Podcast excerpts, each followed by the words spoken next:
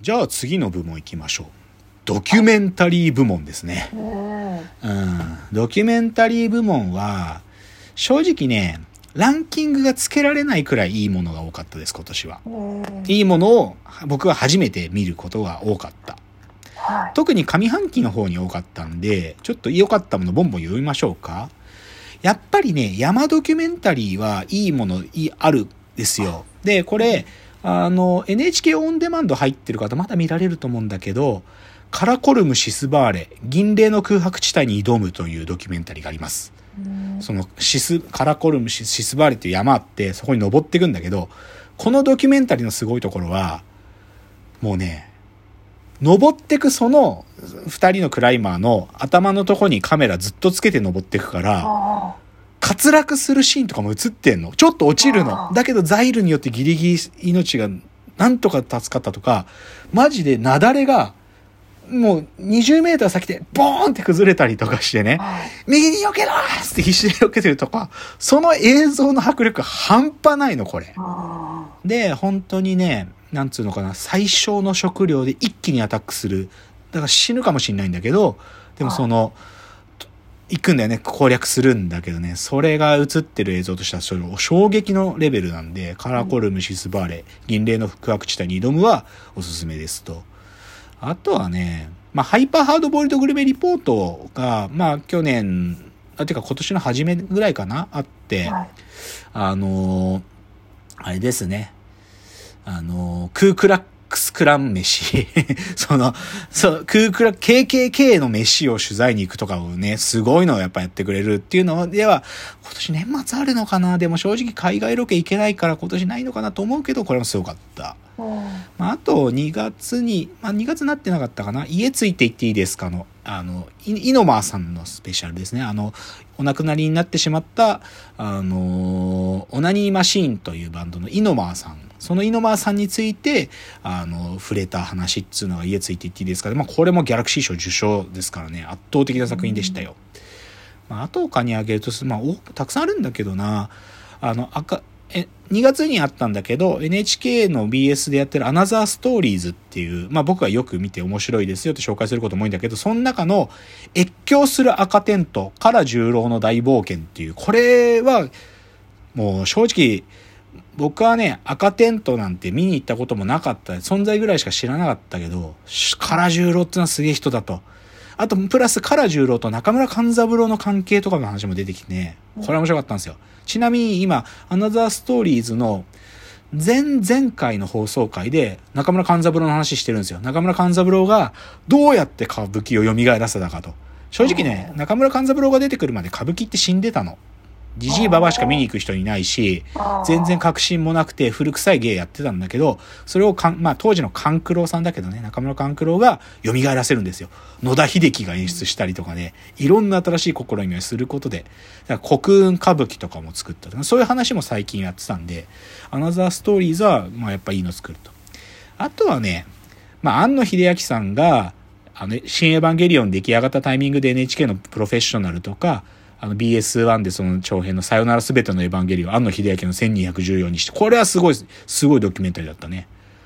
もうやっぱ庵野行かれてるわと思ったよ。行かれてる、庵野秀明。うかつに手を出すべきではなかったっていうね、作り手のナ レーションがそう言っちゃうようなやばさなんでね。へあとね、これは、多分、ポロッと言ったと思うんだけどね、NHK の、多分、これ地方局が作ったドキュメンタリーで、日本一長く服役した男っていうのが4月に僕見て喋ってますよ。これね、NHK オンデマンドで多分まだ見れると思うけど、これはすごい、なんか人権ってことを考える傑作でしたね。まあ他にも4月はね、僕はやっぱこれに出会ったのは今年一番多かったのかな。雪雪て進軍。原和夫監督の雪雪て進軍。これね、正直は、なんてか、名前ずっと知ってたけど、見るのなんかためらってたのを Hulu で初めて見てね、ぶっ飛んだ。正直、もう、現代のドキュメンタリーってぬるすぎる。これくらいや、もうやばいこと。だって、取材対象が最後人殺しに行くんだから。そんなさ、本当に、マジで人殺しに行っちゃうんだから、ドキュメンタリーの最後で。人殺して、警察に捕まって、まあ刑務所入っちゃうんだからさ。そんなドキュメンタリー見たことないんで、雪雪て新聞やばい。ああと、ネットフリックスもののおすすめで言うと、ワイルドワイルドカントリーね。ワイルドワイルドカントリー。あの、アメリカの、オウム真理教なんてものが存在する前、1980年代に、宗教団体がアメリカの一個の州に大量の土地買って、そこに自分たちの町作っちゃったんだから。ラジニシプーラム、バグワンですね。サニアシンってやつらですね。まあ、そこの女性の代表の人が、マ・アナンドシ、あマ・アナンド・シーラっていうや、恐怖の女が出てくるやつですけど、これ面白い。まだワイルドワイルドカントリー見てない方ね、ぜひ見ることをお勧めしますよ。これむちゃくちゃ面白いんで、オウム真理教よりも前に最近テロしてるんだから。サルモネラ菌街にばらまいてんだから、ファミリーレストランのサラダバーにサルモネラ菌巻いて、その街に住んでる1000人ぐらいが腹壊してんだから、やばすぎるでしょ。みたいな、そういう事件があったっていうので、ワールドワイルドカントリーもいいね。まあでも今日、ドキュメンタリー、あえて1位を言うとしたら、やっぱり僕は雪雪て進軍、やっぱ、今年の作品じゃなくて80年のさ、1980年の作品だけど、これになんとかやっとたどり着けたという意味では1位はこれかなという気がします。じゃあね、次の部門はね、ちょっと真新しい部門で YouTube 部門っていうのを作ってみました。はい、意外に今年僕が喋る中で YouTube の話やっぱよく出てきますよ。よく出てくる、やっぱり。例えば、今年の2月にちょっとお話ししましたけど、ネオシティポップとかっていうね、そのシティポップっていうのを最高にサンプリングうまくやって、アニメの映像と完璧なクオリティで作ったトラ、あの、まあ、VJ ワークですね、とかが、そういうものが上がってくるっていう意味では、はっきり言って YouTube がコンテンツのクオリティが低いなんて考えるのはもう過去の話ですと。っていう意味で、今年紹介した YouTube を抑えるべき。まあ、どっちかというと、チャンネルそのものだけどね、例えば、ウケツさんの話しました。雨に穴と書く、ウケツさん、ホラー作家ですね。もともとはあの、おもころのライターという角度から世に出た人ですけど、彼のホラー作品は超一級品ですよ。もう、日本映画で怖いホラー正直期待できない中、YouTube でたった一人の作家さんだけでここまでの怖いものとか、ホラーだなっていう感じがしっかり伝わるものが作れるという意味では皆さん、ウケツさん。あんまりね、やっぱね、しっかり作ってんで、作品の更新頻度は高くないですけど、作られるたんびにクオリティの高さに驚嘆するんで、ウケツさん間違いなくですと。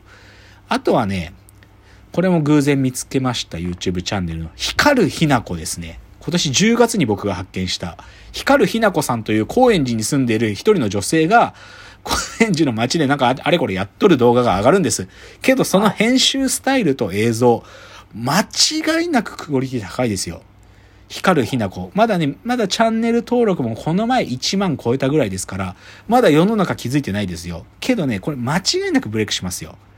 TikTok はもうちょっとね、あの、再生数とか、フォロワー数増えてきてますけど、ショート動画も作るんだけど、長い動画も YouTube で公開してるけど、どっちもクオリティ激高なんで、おしゃれ。そして光ひな子さんについてよく調べると、彼女はもともと吉本の養成所出身なんですよ。そう。だから芸人さんになろうとしてたということまで僕は掴んでいて、掴んでいて、かつね、あの、バカよあなたはというお笑いコンビがいて、バカよあなたはの新藤辰巳さんっていう方が、女芸人マニアとして有名なんですけど、その新藤辰巳さんと、まだ彼女が光るひな子っていうチャンネルを始める前に、二人で喋ってる動画とかも出てきますから。だから、女芸人として活動してた時期がどうやらあるんですよ。なんだけど、でも本当に芸人になりたかったわけじゃなく、で、今その YouTube 作りを一生懸命やってらっしゃるめちゃくちゃクオリティ高い。おしゃれ、とにかく。すごいセンスと思う。抜群なんじゃないかな。っていうのが光ひな子。あと YouTube でどうしても皆さんに、もうね、これ見てくださいねっていうのは、クズパチです。その、パチンコ実践番組。えー、クズ芸人の空気階段の鈴木もぐらさんと岡野陽一さんのお二人でひたすらパチンコを打つ、あの、ザ・お庭チャンネルという埼玉にあるガーデングループというパチンコメーカーがや、パチンコ店舗メーカーグループがやってる YouTube チャンネルの1コーナーです。クズパチというのは。毎週土曜日に公開されるんですけど、これ、むちゃくちゃ面白いんですよ、これ。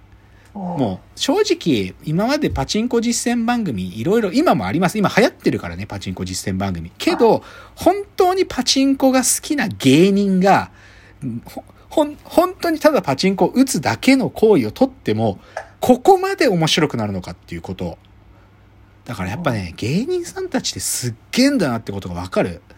で、これね、芸能界っていうか芸人界にもファンが多いんですよ。ラジオでね、クズパチのファンだって公言されてる方何人もいるの。パパンサーの向井さんとかね、鬼越トマコフォークとかもクズパチ大好きっつって、YouTube のチャンネルでクズパチのあの動画とかも作ったりしてるんで。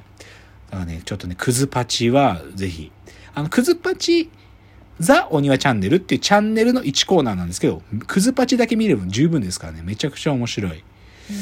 まあ、っていうんで今年は、まあ、YouTube もね、だから、これはどっちかというと発展的メディアなんで来年以降もきっとまだまだ出てくると思いますよ。すごいチャンネルがね。だから僕も発見次第ぜひ皆さんに紹介する。まだあるんですよ。ちょっとしっかり紹介できてないね。僕が定期。最近は正直僕は自転車に侵されているので、もうサイクリスト YouTube ばっか見てますよ。パパンクの直し方。お尻が痛くならないサドルの位置とかね、そんなばっか見てるんだけど、